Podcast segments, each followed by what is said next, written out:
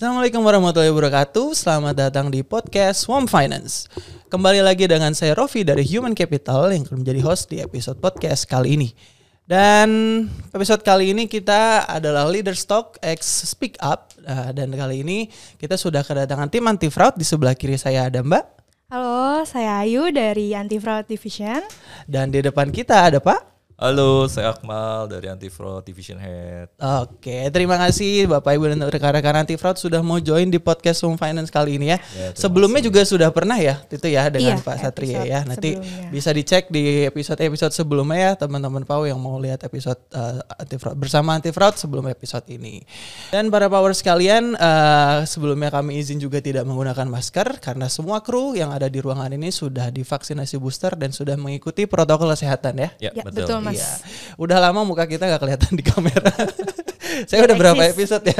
Udah 6 episode gak, nggak Maskeran pakai masker terus terus ya. ya. Siapa tahu ada yang penasaran muka Mas Siapa Robi kayak enggak. gimana. Nggak ada lagi. Siapa tahu? Aja. Oh ya, se- segaya lebih ceria ya, auranya Iya. lebih kelihatan Iya, ya kita betul, buka masker ini ya. Oke, so para powers jangan lupa tetap prokesnya di mana pun kalian berada, khususnya yang berada di kantor ya pak ya, Iya. atau di uh, lokasi kerja masing-masing. Oke baik, uh, kita sudah datang kedatangan tim anti fraud dan kali ini kita mau bahas tentang finance ya, mbak. Eh, kayaknya collection aja nggak sih? Collection aja. Gimana? Salah dong, salah urusan kita. Ya. Dan tentunya tadi seperti yang saya mention ini adalah episode Speak Leader Stock, X Iya. Speak Up dan podcast Home Finance ya. Kita akan ngulik sosok lead, salah satu leaders di Home Finance yaitu Pak Akmal. Ya, terima kasih sudah diundang. Udah siap kita ulik ya Pak ya? Siap dan deg-degan ya. semua kayaknya semua yang saya udah Biasa saya nginterogasi orang. Oh, gitu. Sekarang kita yang interogasi Iya, Bapak uh, nih. Sekali-kali ya Pak. Mudah-mudahan saya nggak jelek juga interogasinya. Oke, eh, Pak Akmal langsung aja kali ya kita Yap. ke pertanyaan Iya. pertama ya. Oke, eh, Pak Akmal ini dari data yang kita dapat ya Mbak Ayu ya sudah berkarir di Wong Finance selama 9 tahun. Tuh, udah lama tuh. tahun. Udah Lama, lama Pak. Iya, tuh. lama banget ya. Berarti kalau sekarang Wong Finance umur 40, Pak Akmal dari Wong Finance umur 31. Tiga satu. Iya. Itu saya masih SD mas. Iya. SD saya masih di warnet, Iya. masih nginep tiap hari. Warnet. kena kartu kuning nih. Aduh, iya, salah.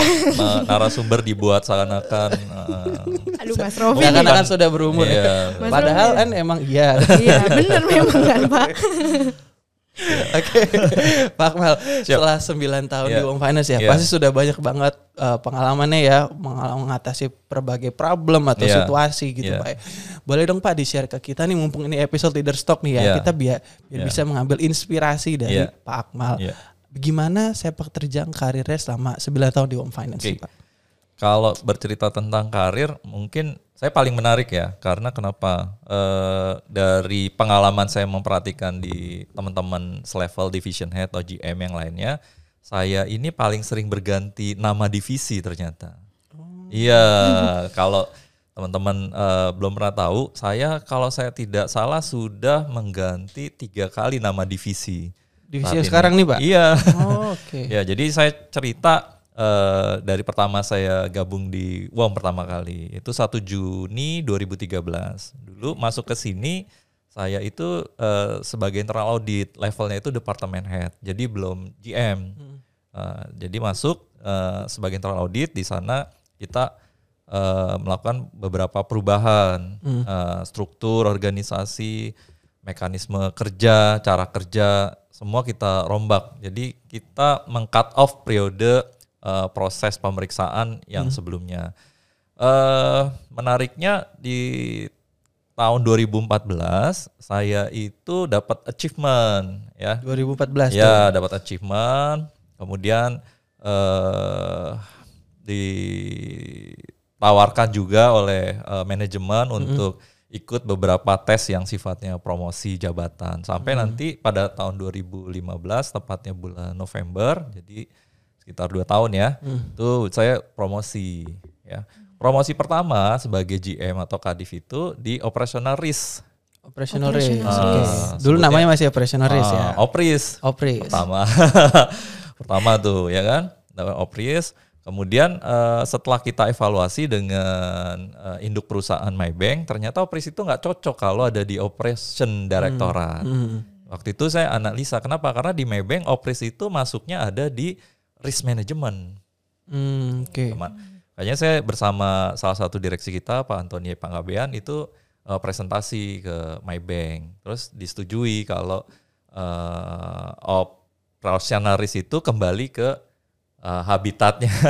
Habitat. yaitu di ya, risk, terpisah ya? ya, di risk management. Lantas sorry, saya diminta untuk eh, bikin lagi divisi yang eh, menggunakan mekanisme pemeriksaan itu namanya eh, BQE Branch Quality Assurance. ya, atau QAL ya sorry. Ya. Quality Assurance. Assurance Litigation, Litigation. ya jadi kita memposisikan diri sebagai pemeriksa lapis kedua.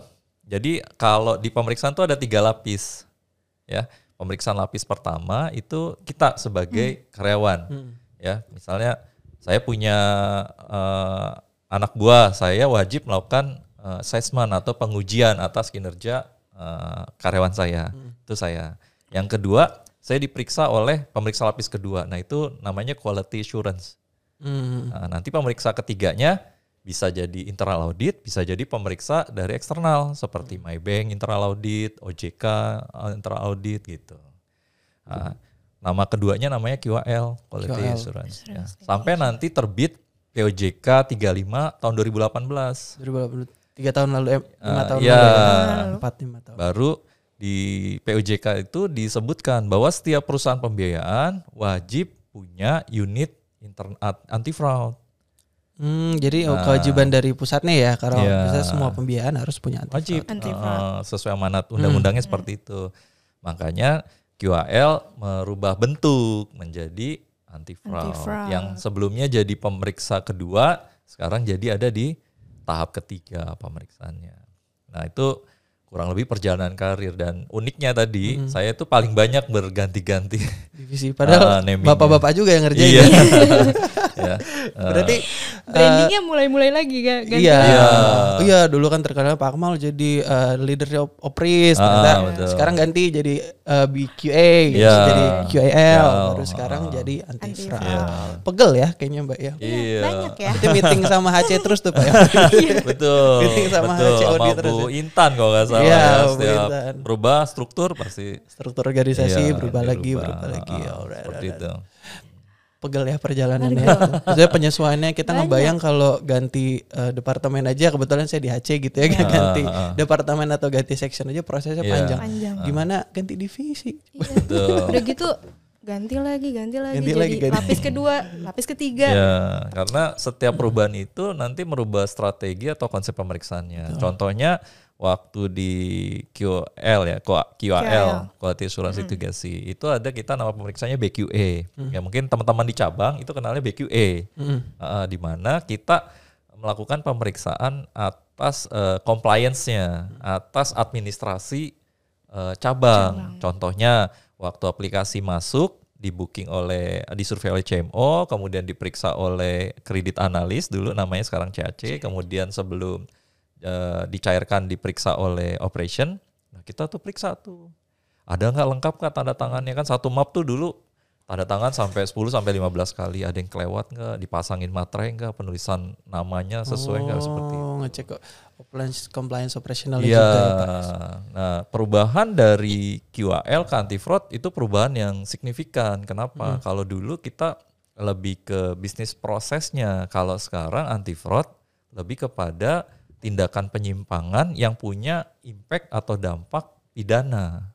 Oh, lebih spesifik ya berarti. Iya, jadi kalau ada karyawan yang melakukan penyimpangan atas kegiatan operasional kerjanya dan punya da- dampak eh, merugikan perusahaan, nah itu biasanya kita yang nanti eh, Turun. iya melakukan investigasi. Oke, Gitu. berarti tadi dari general ke opris ya, spesifikin ke QAL, Iya. BQA, semakin spesifik Makin lagi ke spesifik lagi tindakan ke yang berpotensi pidana. Pidana. Uh, tapi dari sekian tahapan pekerjaan itu ya tadi seperti disampaikan itu pekerjaan yang nggak populer ya. Akhirnya jarang Masih lah orang iya. yang nggak tahu. Iya, bukan yang nggak tahu maksudnya eh, dijauhin karyawan lah gitu. Oh.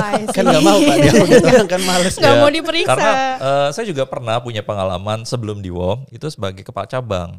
Kalau punya mindset atau konsep berpikir eh, menjauhi pa- audit atau anti fraud itu justru salah.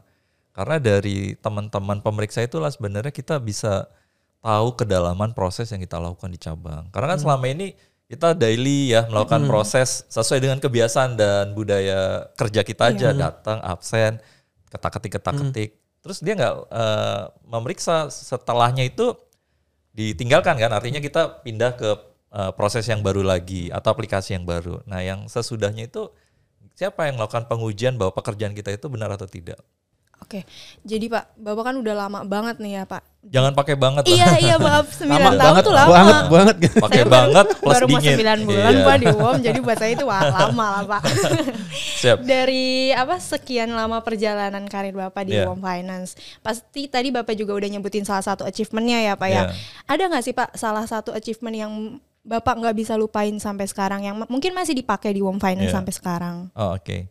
Eh, di tahun 2014 saya dapat penghargaan dari perusahaan itu sebagai departemen head terbaik di Indonesia. Di, Di Indonesia Pak. di, Iya. di Indonesia. Wow, Mas. terus lu udah. Jadi Di Indonesia. Sekalipun Wow. berapa tahun? 8 tahun lalu. eh, Iya. waktu raker tuh dapat piagam dari Pak Jaya sebagai dirut utama yang nyerahin langsung. Nah mungkin itu sebagai titik puncak di level dep head-nya karena setelah itu kan nanti eh, kita promosi ya Iya. Eh, kompensasinya berarti eh, pada tahun 2015 setelah awal tahun dapat penghargaan eh sorry akhir tahun kita dapat penghargaan di 2014 eh, nanti di 2015-nya eh, promosi sebagai kepala divisi. Divisi head. Tapi kalau menurut saya itu nggak menarik. Justru yang menarik adalah kalau ditanya achievement oleh Ayu, yang menarik adalah saya pernah eh, setelah satu tahun setelah bekerja eh, masuk dari WOM itu kalau masuk 2013 berarti 2014 ya eh, pernah diminta oleh jajaran direksi untuk ikut tes promosi BU Head. Tes promosi BUMN Eh, dari eh. departemen head nih sebelumnya. Ya, waktu Iya. saya Dephead justru saya ikut eh, diberi kesempatan untuk tes eh, promosi jadi BU Head dulu. Kalau nggak salah eh, boleh sebut merek ya, konsultannya waktu di Kemang. Hmm. Eh, kita dites di situ. Lawannya teman-teman yang jauh lebih senior dari saya yang ada yang 20 tahun ya, Oh, eh, di level I see. Dephead Di ya levelnya, gitu. oke, Saya oke. sementara baru satu tahun waktu itu. Oh, iya. Kenapa menarik? Karena pas lulus eh, tes eh, psikotes dan sebagainya yang tertulis gitu, tibalah hari haknya Hmm. interview dengan direksi. Sisa tiga orang. Bapak salah dari, dari satunya. berapa tuh, Pak? Da, saya kurang tahu ya dari berapa ya, tapi and, eh, pada interview terakhir dengan direksi itu lima orang direksi itu tiga orang sisa. Ya, Hmm. yang dua itu pengalamannya udah lebih dari 10 tahun di WOM. Saya baru satu tahun. Masih 10 persen deh waktu Iya. bekerjanya ya, Ternyata Bapak. itu yang Iya. lebih lama ada. Eh, ini kenapa saya menarik? Kenapa? Saya dapat urutan pertama masuk ke ruang direksi dulu di lantai tiga di kantor yang lama itu. Ada salah satu direktur nanya gitu, "Eh, Akmal, kamu berapa tahun ya kerja di sini?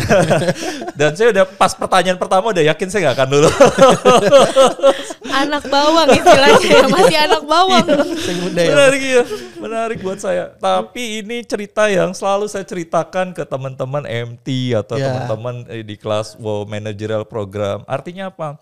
Kita itu nggak boleh eh, terkotak-kotak pikirannya Ya. bahwa kita anak baru terus kita nggak punya kesempatan. Itu yang Bisa head to head langsung loh yang sama yang udah Iya, 10 tahun, iya. tuh mungkin 20 tahun Betul, gitu kan. betul. Jadi saya ada kesempatan. Ada kesempatan. Artinya, betul. BOD ya. punya kesempatan, Ayu punya kesempatan, siapa pun di WOM itu punya kesempatan untuk promosi asalkan ya kompetensinya sesuai nanti dengan bidang yang eh, memang mau ditempati atau kita di challenge gitu. Itu yang selalu eh, kalau ditanya berkesan eh, walaupun gagal ya. ya kan? Experience-nya itu ya yang dalam tanda kutip ya iya. gagal. Tapi cerita ini menarik kenapa? Karena setelah gagal di tahun 2014, toh saya akhirnya berhasil gitu loh promosi setahun kemudian setelah eh, gagal di tes akhir ya dengan direksi untuk interview. Jadi eh, pesannya atau kesannya ke insightnya ke teman-teman jangan pernah khawatir dengan masa kerja yang saya anak baru anak bawang. Karena common ya kalau biasa anak baru suka pikirannya ya Masih baru lah ya gitu, masih, masih baru belum bisa apa-apa padahal gitu. iya padahal. salah. Selama kita mau banyak belajar membuka wawasan ya kan nggak nggak cuma eh, satu tahu satu hal aja atau satu bidang. Tapi kalau kita mau buka diri untuk melihat eh, bidang atau, atau bisnis proses yang lain, saya pikir sih kita punya kesempatan yang sama. Sih. Semua orang punya kesempatan yang sama ya Pak. Itu yang menarik sih buat saya. Asal mau Inspiring ya. berusaha. Inspiring ya, Iya. memang ya. Nggak nyangka juga berarti Pak ya, ditawarin. Maksudnya kan saat itu Bapak bukan yang mengajukan, tapi Bukan, Bapak kan? diberikan Iya, kesempatan, dikasih kesempatan. kan, ditunjuk Tiba-tiba ibaratnya. ya ada email suruh promosi. Saya nanya sama kadif saya waktu itu, ini beneran nih gak salah email apa gimana? Iya. Salah. Iya, nggak nggak dibilangin, nggak dipanggil gitu, enggak. Hmm. Oh yaudah, kamu ikut aja tes. Ya udah tes tuh berangkat ke Kemang dari pagi sampai sore tes ya kan. Sendiri ya standar tesnya ya, iya. internasional kan. Keren, keren, keren. Tapi tadi eh, ada yang saya penasaran banget sih ya. Tadi kan katanya di saat pas di departemen head ya Pak Iya, ya, kalau iya. nggak salah ya itu dapat ya, achievement departemen head Iya, terbaik iya. ya. Dan juga 2014 di- ya. diberikan kesempatan untuk tes bersama kandidat-kandidat yang jauh lebih, Jauh lebih senior, ya, senior, lebih 10 experience tahun. ya. Ah, Lalu bagi saya sih pribadi itu achievement banget ya Mbak. ya. Iya. Terus Pak yang mau kita tanya ini ya, pas Bapak eh, mendapatkan itu atau proses sebelumnya, Bapak itu kerjanya ngapain aja sih? Apa yang dilakuin gitu? loh? Iya. Kok bisa Bapak yang dapat tapi yang lain enggak gitu? Oh, loh. gitu. Nah, Ah, iya betul Pak. Apa yang Bapak lakukan untuk meraih achievement-achievement itu gitu loh? Ya. Sepertinya sih kalau saya mengutip apa yang Pak Jaya suka eh, mention ya ke kita mau mau di meeting-meeting atau di town hall ya, selalu dia minta kita apa extra miles. Selalu kata-kata itu selalu terucap tuh dari eh, presidir kita. Kalau teman-teman jeli ya, selalu dia minta setiap kita itu extra mile. Extra mile tuh bisa kita artikan. Saya pribadi mengartikan tuh saya harus banyak belajar banyak hal ya jadi jangan eh, let's say ada karyawan kita sebut aja dia di bagian marketing gitu Ya. dia cuma mau tahu how to sell bagaimana mau menjual Hmm. terus bagaimana mau produksi setelahnya itu harus bagian orang lain gitu nah Hmm. saya beruntung kenapa saya ini pemeriksa pemeriksa itu harus punya kemampuan bisnis proses dari awal sampai akhir dari hulu sampai hilir ya. semua prosesnya Iya. sih. Jadi secara terpaksa saya harus belajar semua regulasi Ah, eh, IM, internal memo, SKB dari semua proses. Itu yang membuat wawasan eh, dalam saya bekerja itu eh, baik di kantor pusat maupun kalau berinteraksi dengan teman-teman cabang, saya punya eh, kemampuan menganalisa bisnis proses secara heli view gitu. Hmm, ya, ya, ya. berarti ada chancesnya buat ngelihat semua proses dari front to end semua berarti. Iya, belakangnya. Yang saya tadi sampaikan extra miles. Dipaksa Nah, itu. belajar. paksa Iya, belajar. Tapi sebenarnya kalau nggak ada ketertarikan atau kesadaran juga nggak bisa ya pak. Ya? Kayak cuma Betul, ngebaca aja betul, gitu kan. betul. Nggak ada oh cuma sekedar tahu aja. Kalau mungkin individunya tidak tertarik untuk improve, tidak Iya. ter- tidak punya apa namanya growth mindset atau external mindset ya pak. ya? Eh, jadi sebenarnya jangan eh, ngikutin mood ya kalau saya boleh suggest atau sarannya. Kebetulan saya juga di APPI di Asosiasi Perusahaan Pembiayaan Indonesia sebagai pengurus di sana sebagai wakil ketua hukum dan perlindungan konsumen. Banyak Ya. Banyak kerjanya Kalau ketemu-temu dengan eh, perusahaan pembiayaan yang di industri yang sama, kan di Indonesia itu kalau nggak salah 190-an loh perusahaan pembiayaan Ya. ya, yang di bawah PPI. Jadi kalau ketemu bicara bisnis proses, kayaknya identik ya. Hmm, Cuma namanya aja yang berbeda. istilah-istilahnya Iya. mungkin ya. Istilahnya. Contohnya kalau di WOM itu kepala administrasi hati cabang namanya BOH ya, Iya. Branch Operation Head Ya. ya. Kalau di negara tetangga itu ADH Administration Head, Hmm. tugas dan fungsinya sama. Iya, jadi tadi kenapa saya bilang kita jangan kalah mamut kita. Ah, udahlah, gue mau belajar cuma eh, bidang saya aja, atau bidang Hmm. gua aja. Salah itu. Justru kalau kita banyak eh, belajar atau kita coba membuka wawasan ke bisnis proses yang lain, justru kita punya kesempatan yang lebih besar. Ya, oke. Benar-benar. Jadi ada interestnya dulu ya Pak ya. Iya. Interestnya dulu, baru nanti ada willingnessnya untuk belajar atau Iya. mengetahui. Heeh. Keren, keren. Ya, dari hal yang gagal tapi menarik gitu ya. Iya Pak. Justru nggak menarik, saya nggak menarik bicarain achievement jadi debt head terbaiknya enggak. Malah yang tadi ya, yang fail itu yang paling Iya. berkesan ya Pak. ya. Value-nya Dan ini saya share gitu, saya nggak malu kalau gagal gitu nggak malu gitu loh. Saya share artinya eh, kita di sini, WOM perusahaan besar punya memberikan kesempatan yang sama buat kita untuk men-challenge diri kita buat berkarir di sini. Eh, Oke, Pak Akmal, eh, terima kasih tadi udah diinfoin ya semua apa namanya karirnya juga how to-nya ya. Jadi Iya. juga buat para powers khususnya apa yang harus ditanamkan di mindset di mindset kita Iya. buat bisa apa namanya achieve something gitu ya, do Iya. something different dan Iya. tadi yang paling penting adalah do the extra mile. Pak. Ah. Terus Pak, s- dari sekian tahun dan sekian proses bekerja Iya, Bapak iya. selama di Bank Finance, eh, saat ini Bapak eh, selaku division head dari anti fraud ya. Iya, betul ya. nah, kalau boleh dijelasin nih Pak, Iya. mungkin kita udah pernah mention juga sebelumnya Iya. tentang anti fraud Iya, atau apa. iya, nah, iya. tapi mumpung ada Bapak nih, ba- bapaknya langsung dari Iya. divisinya gitu ya. boleh gak sih Pak langsung. diceritain lagi ya mungkin jadi refreshment juga nih ke Iya, kita nih. iya. Anti fraud itu sebenarnya apa sih Pak? Oke. Ah. Ya kalau bicara anti fraud, berarti kalau anti kan eh, hal yang kontradiktif Ya. ya. Kita eh, coba eh, ke basicnya dulu fraudnya. Ya, fraudnya itu kan bentuk penyimpangan, ya, di mana eh, seorang atau sekelompok ya melakukan penyimpangan yang tujuannya itu untuk menguntungkan diri sendiri dan merugikan organisasinya. Hmm. Heeh, kalau sesuai eh, surat edaran Bank Indonesia-nya definisinya bunyinya kayak gitu. Biasanya gitu. KPBI-nya gitu ya. SEBI-nya tahun 2011 kalau nggak salah. Ya, bunyinya seperti itu. Eh sekarang kalau di WOM, di WOM itu eh, kita sedikit improvement. Kenapa? Kita nggak cuma orang lakuin, orang yang tahu tapi ngebiarin itu sama. Eh, Yang tahu tapi membiarkan. Iya, Oke. ngebiarin atau membiarkan ya. Itu sama sebenarnya. Dosanya sama ya? Iya. Heeh. tujuannya apa? Supaya kita ngebangun awareness sama-sama bahwa WOM ini eh, rumah kedua kita. Mm. Heeh, setelah rumah yang pertama sebenarnya kita kita sama istri atau keluarga dan anak. Di mana kita berkarir mencari nafkah di sini kita harus sama-sama jaga.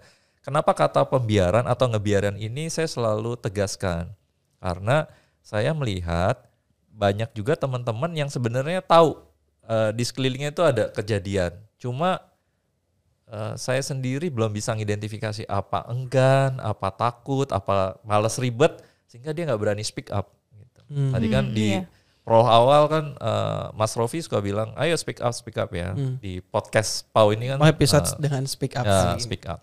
Itu sebenarnya bagus juga ya buat eh, membangun awareness eh, di karyawan internal WOM-nya itu untuk berani eh, bicara Berani ka- menyatakan kalau Iya, ada kalau ada kejadian. Hmm. Even dia nggak ada bukti, dia baru lihat, baru dengar atau eh, bisa ngerasakan ya. Asal jangan fitnah ya. Iya. Itu dia harusnya bisa share ke teman-teman atasan atau kantor pusat gitu.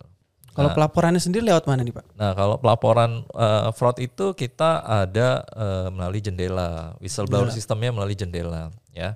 Saat ini sih memang dari induk perusahaan kita di MyBank itu minta ada hotline, ya. Hmm. Eh, kita kan coba develop lah ya. Mungkin kalau hotline eh, kita pernah lakukan dulu tahun 2015, 16 kita punya hotline, tapi yang masuk juga eh, nggak banyak lah ya, Nggak terlalu ini ya, diminati terlalu, ya. ah. Mungkin karena kekhawatiran eh, identitasnya terbuka akan atau dicepuin apa. orang Iya, gitu begitu ya. Ini salah satu keengganan kalau orang lapor sebenarnya itu. Iya, Iya. takut ya takut, balik lagi ke dianya. Betul. Ah. Jadi diasingkan, dijauhkan. ya dimusuhin orang lu ngelaporin gue ya. Iya. Heeh. Padahal kalau dia nggak kayak nggak tidak melakukan itu dampak saja lebih parah lagi ya Pak. Betul. Nggak ketahuan kan itu berarti Betul. akan terus bergulir. Ya. ke- Itu dia eh, Mas Rofi kenapa harus speak up? Karena kalau bisa kerugian itu kita identifikasi dan cegah itu semenjak eh, dini. Ya. Kalau bisa ruginya 500 kenapa kita harus rugi 5 juta gitu loh. Mhm. Itu loh maksud saya. Ya, jadi kita tutup potensi terjadi fraud yang lebih besar Iya. lagi apa? Eh, kalau bicara resiko sesuai dengan teori dan ketentuannya memang nggak bisa dihilangkan. Jadi mau Hmm. sampai kapan pun orang berbuat salah, berbuat menyimpang tuh ada, Hmm. ya. Tapi bagaimana dengan adanya anti fraud kita bisa meminimalkan ya, meminimize keterjadian dan kerugian gitu. Itu Hmm. eh, tujuan utama dari adanya anti fraud eh, divisi ini adalah melakukan pengawalan bisnis proses ya perusahaan dalam menjalankan bisnis proses dan mencapai target dengan tingkat resiko yang serendah mungkin seminimal.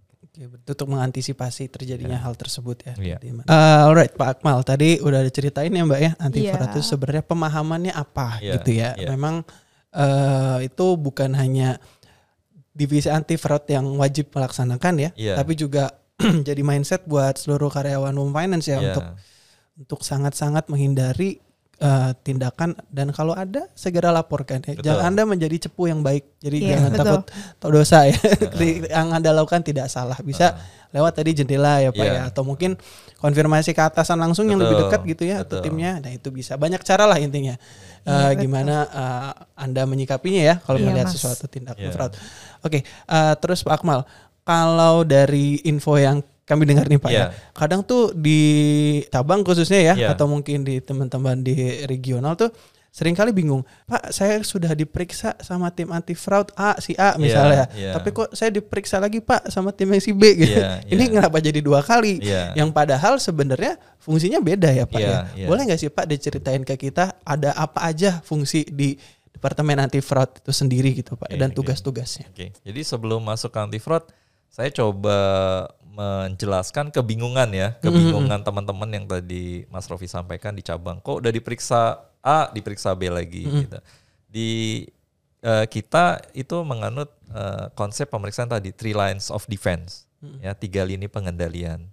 Ya tadi pemeriksa pertama cabang, Cabang, ya ah. atau BU memeriksa prosesnya sendiri ya kan melakukan assessment apakah proses sesuai dengan atau comply dengan prosedur. Mhm. Yang kedua harus ada pihak lain yang melakukan pemeriksaan atas yang sudah dilakukan Kan oleh di cabang oleh tersebut. BU. Iya.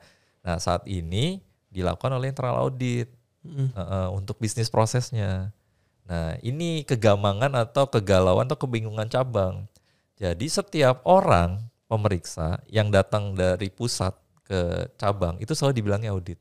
Ada audit, ada audit gitu. Iya benar Pak. ya, eh lagi diaudit nih, lagi diaudit. Kenapa? Karena dia nggak bisa membedakan antara waktu dia diperiksa bisnis proses secara compliance oleh internal audit atau pada saat nanti pemeriksa lini ketiganya anti fraud yang masuk. Gitu. Hmm. Nah, sekarang perbedaan lebih spesifik lagi. Tadi secara umum, Hmm. eh, Pak Akmal tuh kok antara audit sama anti fraud ad- eh, melakukan pemeriksaan di cabang yang sama dalam waktu yang berdekatan misalnya. Jadi di anti fraud tuh ada pemeriksa eh, ada strategi di mana kita lebih maju ke depan untuk melakukan pencegahan. Ya, tadi eh, konsep berpikirnya kalau bisa cuma rugi 500 ribu atau 50 ribu kenapa harus 5 juta gitu. Nah konsep berpikir itu yang akhirnya kita mendorong untuk keluar melakukan pencegahan ya. Di salah satu departemen yang eh, ada di divisi anti fraud itu ada yang namanya fraud detection system. Dia eh, ngambil sampel pemeriksaan itu sudah ditanam parameternya di server kita di IT jadi di server itu dikasih parameter atau kategori-kategori yang sifatnya nanti jadi red flag atau anomali atau hal-hal yang bertolak belakang, nggak umum. Bisa ketahuan ya. Iya, contohnya bagaimana? Ada pemohon eh, jenis kelaminnya perempuan, Hmm. usianya 40 tahun, ngambil kredit motor, misalnya sorry saya sebut merek, misalnya yang sport gitu, yang 250 cc. Ini kan hal yang nggak make sense ya Ya, perempuan rasional gitu ya. iya nggak rasional kan perempuan usianya sudah lebih nggak muda maksudnya ya. Eh, kemudian ngambil motor yang sporty yang cc-nya besar. Nah kalau ada data yang masuk kategori ini, dia langsung keluar tuh dari server untuk jadi sampel di anti fraud nanti kita untuk mencegahnya kita kirim lagi ke cabang. Eh cabang ini ada data yang kamu booking kok agak aneh. Bisa diperiksa nggak? Nah, itu. Itu kenapa akhirnya cabang waktu saat itu waktu kita minta kadang orang audit ada di situ juga. Ini ada audit kok ada orang pusat minta Barengan. Gitu, iya. Karena belum tentu yang kita periksa, yang kita minta tolong cabang untuk melakukan pemeriksaan sendiri itu eh, di, dijadikan sampel oleh audit juga belum tentu. Itu ngurusin hal yang sama berarti Iya. belum tentu ya. Ya, bisa jadi cabangnya eh quote unquote sorry agak bookingnya agak jorok gitu ya. Jadi banyak ya sampel-sampel yang ini eh, diambil oleh ketahuan oleh anti fraud, yang ini ketahuan oleh audit. Nah, itu mungkin yang eh, menjawab pertanyaan Mas Rofi mengenai kebingungan. Hmm. Pada prinsipnya eh, kalau misalnya ada tadi contoh sampelnya sama, misalnya hari ini lagi diperiksa oleh audit, kemudian ada permintaan dari anti fraud mengenai fraud detection system untuk melakukan eh, sampel yang sama, misalnya konsumen atas nama Akmal. Kalau udah diperiksa oleh pemeriksa audit, kita eh, cabang boleh eh, menolak dan memberikan hasilnya saya udah diperiksa sudah di Oh, OTS. buat sesuatu yang udah dipegang Iya, sama. Artinya eh, sampai tahapan atau sampai garis itu kita sudah menunaikan kewajiban eh, kita bahwa cabang sudah meng, apa, mengendalikan resikonya begitu. Hmm. Dia ada awareness. Kurang lebih begitu kali ya cara menjelaskan. Gitu, Tapi memang Mas. ngurusin fraud itu banyak banget skenario juga. iya. Di kita aja kan nggak cuma, maksudnya nggak cuma prevention and detection doang, Hmm. ada an- anti fraud anti fraud investigation juga. Jadi Iya. Masih ada tim lain mas, jadi nggak cuma satu tim berdiri sendiri kayak gitu. Iya memang berarti eh, yang saya agak amazing adalah ngurusin skenario fraudnya aja udah banyak banget gak, ter- gak terkira gitu ya potensi terjadinya dan juga proses apa namanya pemeriksaannya juga berlapis-lapis Iya, gitu. betul, berlapis-lapis. Jadi Banyak emang, metodenya iya, juga ya, Pak, ya? Metodenya eh, apa red flagnya banyak ya parameternya Hmm. banyak ya. Kalau contoh tadi yang eh, perempuan bisa juga kalau kita bicara collection ya, ada konsumen eh, gajiannya awal bulan ya kan, jatuh temponya awal bulan tapi selalu bayar di akhir bulan. Biasanya Iya, iya, iya. di akhir bulan tuh jatuhnya di tanggal 25, 26, 27 Biar itu juga closing. Iya, itu biar juga closing ah, ah, cabang apakah ada ya. penalangan seperti itu. Kayak gitu. Nah, banyak hal sih yang kita tanam di parameter kita saat Iya, ini. iya, Tapi un- eh, menariknya kalau fraud detection system itu bukan anti fraud langsung yang melakukan pengujian ini benar atau salah. Kita minta si cabangnya yang produksi. Eh cabang, nih tolong yuk periksa ya. Sebenarnya kamu produksi ini benar atau enggak?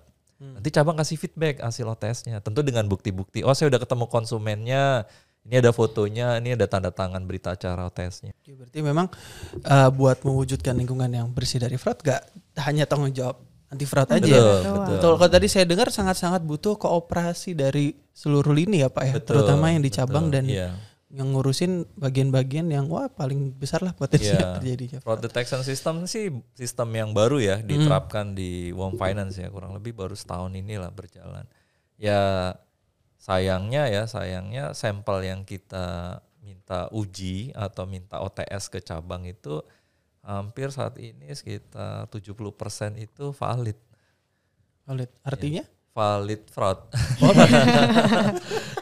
saya kira artinya apa ternyata ah, valid fraud. Valid Oke, oke, fraud. oke. Artinya kita mesti ya tadi Berarti sistemnya lagi- bagus kan udah Iya, kan? Iya. harus extra miles lagi Ah. untuk ke cabang untuk benar-benar melakukan eh, pengawasan ya ke cabang supaya ya syukur alhamdulillah eh, setahun dua tahun ini di masa pandemi FID ya atau indikator-indikator resiko tuh eh, membaik ya. Itu sebenarnya sudah sudah signal bahwa kita itu dalam melakukan akuisisi atau booking itu sudah on the track, sudah sesuai ketentuan.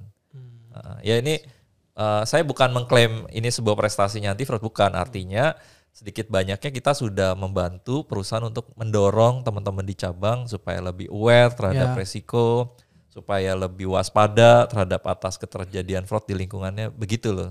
Iya, iya, Ah, iya, iya. Jadi, jadi jadi bukan hanya nyiptain sistem atau prosedur aja tapi bikin awareness juga Iya. sangat-sangat lebih iya, penting ya, Pak. uh-uh. Nih Pak, kalau kita balik lagi ke Iya. pembahasan tentang leader nih apa Iya. ya, itu kan pasti ada peran leader yang penting, cukup penting di, se- Iya. di setiap tim. Nah Iya. kalau menurut Bapak sendiri, jadi gimana sih Pak peran leader untuk membangun timnya agar me- mendisiplinkan timnya agar mematuhi aturan? Gimana Oke. caranya biar aturan itu bisa berjalan dengan baik gitu? Iya. Buat menghindari fraud juga ya. Iya, ya? buat menghindari fraud gitu Pak, meminimalisir kalau kata tadi Pak. Ya, kalau saya ya kalau Iya. ditanya saya how-nya atau bagaimananya, saya sih sederhana. Jadi kalau leader itu ngasih contoh supaya apa? Supaya waktu kita mendisiplinkan tim di bawah kita, kita sudah tim itu sudah mengidentifikasi oh eh, atasan atau pimpinan atau leader kita itu sudah mencontohkan. Ya kayak tadi hal yang simpel. Kalau leadernya bilang eh, datang tepat waktu, leadernya harus lebih cepat. waktu juga iya, gitu ya. iya. Kalau bilang jangan fraud, ya kita leader harus bekerja sesuai dengan prosedurnya. Kenapa? Kalau bicara di as dikembangkan ke aspek fraud mengenai leader tadi memberikan contoh, kalau fraudnya sudah di level di atasnya itu ya, leader kalau udah fraud itu bukan cuma masifnya ya, artinya semua proses itu eh, bisa fraud. Yang kedua dampaknya tuh bisa lebih signifikan kalau leader yang melakukan loh. Karena dia punya contoh let's say kita sebut otoritas anggaran persetujuan anggaran itu di atas rata-rata timnya. Lebih besar ya Pak Iya. ya. Gitu. Memang utamanya eh, nyontohin dulu baru ngomong ya Pak. Iya. Iya. Jangan ngomong Jangan doang. aja Anda ya. Jangan cuma bisa nunjuk nyuruh-nyuruh. Iya. Kamu mesti gini, mesti gini gitu. Terutama dalam eh, awareness membangun awareness buat tidak melakukan fraud Iya. atau berani melaporkan. Iya, iya. Kalau memang leadersnya mau ngomong itu ya dia menunjukkan dulu eh, apa yang harus dilakukan sama Iya. timnya kalau ada Iya. situasi yang sama. Iya. Ya oke oke.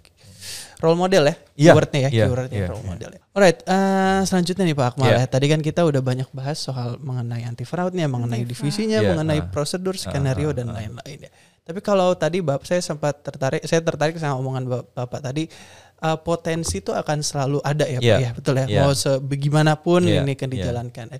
Nah, kalau ngelihat kondisi aktualnya yang sekarang Iya. ya Pak ya. Dari menurut pendapat Bapak, nih, kenapa sih dari sekian banyak eh, rules, skenario, prosedur atau Iya. penanganan yang sudah dipersiapkan pun, tapi fraud itu masih dapat terjadi Betul. khususnya di lini depan dengan konsumen ya Iya, ibaratnya ah, cabang atau iya. eh, tim-tim di dalamnya gitu Iya. ya Pak ya. Tapi nggak menutup kemungkinan dengan di kantor pusat juga ya. Iya. Iya. Jadi ini bukan episode khusus orang cabang sebenarnya. buat semuanya. Buat Kita semua. buat Iya. semuanya. Buat semuanya. Menurut Bapak kenapa tuh Pak mau yang hal tersebut masih bisa terjadi gitu? Ya, jadi karena konsep bicara resikonya itu nggak bisa dihilangkan, Hmm. resikonya selalu ada, ya. Jadi kalau boleh, tadi karena saya sudah di apa father like ya istilahnya ya, Iya, like. ah, Iya, ditua-tuakan ya dengan 9 tahun masa kerja. Nah, karena ada pengalaman perjalanan karir, Heeh. saya jadi bisa membandingkan lima tahun sebelum ini itu kita punya resiko yang lebih besar dibanding hari Hmm. ini. Dulu itu masif, hampir semua bisnis proses kalau saya bila, boleh bilang dari hulu ke hilir, dari awal ke belakang itu eh, celahnya banyak. Celahnya banyak. Ya, hari ini syukur alhamdulillah tingkat resikonya jauh lebih turun. Bahkan saya bisa nyatakan signifikan. Itu kenapa di saat dua tahun pandemi 2020-2021, ini berdasarkan data ya, Hmm, semua indikator resiko kita eh, ciamik, bagus. bagus. Iya, itu yang menjadi indikator dan kita jadi perusahaan yang survive ya, Hmm, bukan cuma bertahan tapi profit loh. Ya, oke oke. Itu dari mana profit? Ada prosedur-prosedur yang Betul. baik itu. Artinya kita sebelum pandemi sudah menjalankan proses akuisisi bisnis proses yang on the track sesuai prosedur. Itu yang harus kita syukurin. Itu kenapa saya tadi bisa bilang dibandingkan lima tahun sebelumnya jauh lebih baik.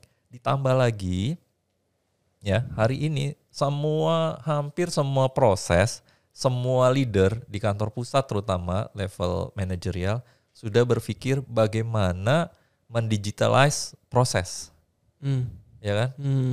dulu survei bawa-bawa bawa Map. angket, print out. ya ya kan Form. ya sekarang semua prosesnya didigitalize pakai tablet pakai mobile survey dulu nagih eh, pakai kwitansi Hmm, hmm. kolektor Iya. kita datang ya kan sehari bisa bawa 5-10 juta pakai kwitansi di mana eh, pencatatannya itu dari konsumen ke cabang itu ada jeda waktu Ya. hari ini semua pakai mobile mesin edisi Iya. mobile collection di mana terima Direct langsung ke real time ya. muncul di sistem kita ada uang masuk sekian Ya. artinya semua dipersempit Eh, ruang gerak atau celah tadi sudah ditutup-tutupi oleh sistem.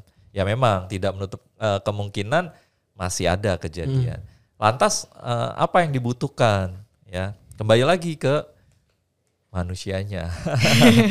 Semua proses mulai dari pelaku eh, di sini pelaku bisnis prosesnya ya karyawan bagaimana integritasnya ya. Bagaimana atasan si karyawan itu melakukan pengawasan. Jadi dalam hal bekerja eh, kita harus merasa kita ini diawasi Jadi ada insecurity, ya, Iya. rasa insecurity yang bikin kita Iya. Nah, Disiplin. cont- an- kalau boleh saya contohkan eh, bagaimana kita hidup di Indonesia dan di Singapura aja. Hmm. Ya. Ya. Ya kan? Itu perbedaan yang menurut saya signifikan ya. Orang Indonesia waktu ke Singapura dia akan langsung disiplin karena budayanya ya. Ya, Di sana jumlah sekitarnya semua disiplin. Ya, jumlah polisi di sana sama di sini, wah nggak nggak sebanding, nggak apple to apple, signifikan, jauh lebih sedikit Singapura. Tapi kenapa bisa lebih tertib? Karena warganya merasa dia diawasi, CCTV di mana-mana. Ya, kemudian kalau dia melanggar, dendanya signifikan, nggak tebang pilih. Ya kalau di daerah A buang sampah sembarangan satu juta, di daerah B satu juta. Hmm. Nah, dalam konsep bekerja, kalau mau fraudnya itu berkurang, sebuah cabang, semua karyawan cabang itu harus merasa diawasi. Ya, Iya. setiap proses kerja yang dia lakukan Iya. ya seolah-olah diawasi. Ya, selain merasa diawasinya, itu cara cara mem- menimbulkannya bagaimana? Di sistem kita ada yang namanya setiap uh, section head mulai dari marketing, kredit, collection itu wajib melakukan namanya OTS. Hmm. Pengujian kan kalau OTS Hmm, itu iya. ya. Iya. Jadi pekerjaan yang dilakukan oleh staff kita diuji gitu. Dia benar nggak surveinya? Kalau di collection dia benar nggak nagihnya? Nah proses-proses itu proses menimbulkan rasa diawasi. Kurang lebih seperti itu sih. Ya. Oke, oke. Keywordnya adalah selalu merasa diawasi. Jadi keinginan atau niat-niat bisikan setan itu Iya, hilang. betul Mas. Iya. Dari diri kita sendiri Iya. harus timbul. Heeh. Oke Pak, Iya. kita sebelum closing nih Pak. Iya. Boleh dong Pak kasih sedikit aja pesan-pesan buat seluruh karyawan Mom Finance apalagi yang lagi dengerin nih. Iya. Hmm. Terkait eh, bagaimana mencegah fraud mungkin ya. Boleh, Ya, boleh, banget Pak. Apa aja boleh Pak? Iya, Ya. pesan-pesan Eh, closing speech saya begini, pengalaman saya selama bekerja di apa area pengawasan atau bidang pengawasan seperti anti fraud ini, saya sudah melihat banyak orang yang kita eh, investigasi, kita buktikan bahwa dia bersalah bahkan sampai urusan hukum ya eh, di pengadilan dan di penjara itu tidak pernah merasakan eh, kenikmatan atas perbuatannya tidak ada perjalanan pengalaman karir saya di Oh WOM. iya, pelaku-pelakunya. ya? Pelaku fraud itu yang kaya.